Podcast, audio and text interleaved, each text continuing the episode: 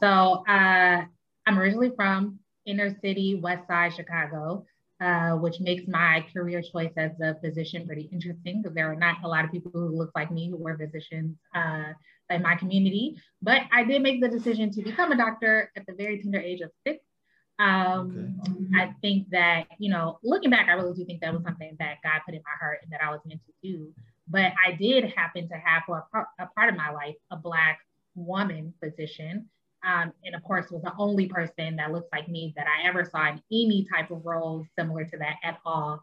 Um, and I think just seeing her was just like inspiring. She was so uh, knowledgeable, she was caring, she was kind.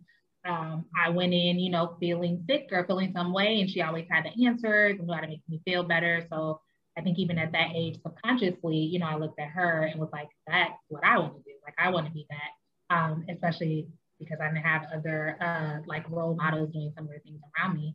So I made that decision very young, and luckily I stuck with it. Um, as I got older, I just put myself into situations to experience the medical field uh, more deeply, um, and you know, got to get the the real insight into what it was like to be a doctor. And every experience just kind of built upon my desire to do it, and I stayed on that path, and here I am.